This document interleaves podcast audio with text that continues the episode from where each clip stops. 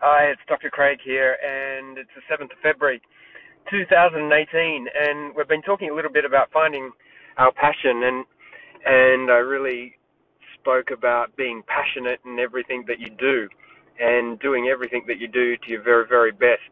I'm a big believer in finding your passion by going out and searching and doing doing unpaid work if you have to, finding something that you might like, ringing up someone and seeing them that they're in that business and, and trying to get some work with them, or if they can, you can just follow, help, whatever you can do just to see what that life is like. Because sometimes what you think you want to do is not exactly what it is when you get there and see it. So you don't want to make a big jump until you actually experience it. So there's that lots of opportunity to do that. I know a lot of people do that with me, and I'm always open to having good people around me and trying to give them some experience to see what I do, and it's not always maybe what they expect it to be. And so that's a great way for you to go out and, and search for something that you like. But even when you do find something you love, you're not always going to have every day going to be the best day of your life. Even though that's what we're striving for, we have to look for the good in every day, because it's not always going to work out like that. You're going to have your difficulties in whatever you do. But it's to embrace those difficulties and still see the meaning in it.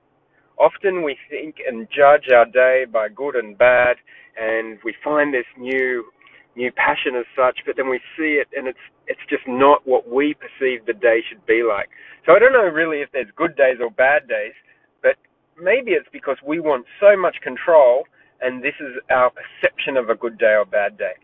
Let me tell you, most of the time I learn the most when it often doesn't go exactly my way.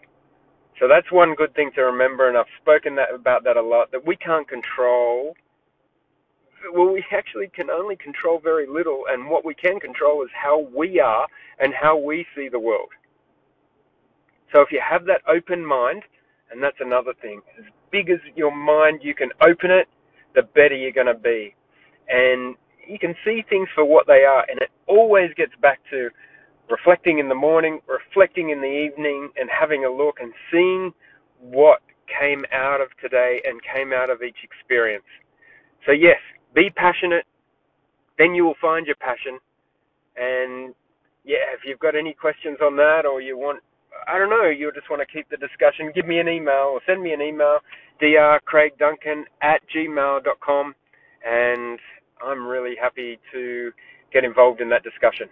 Anyway, have a great day. Remember, could be your last, so see the best in it. Anyway, that's me out.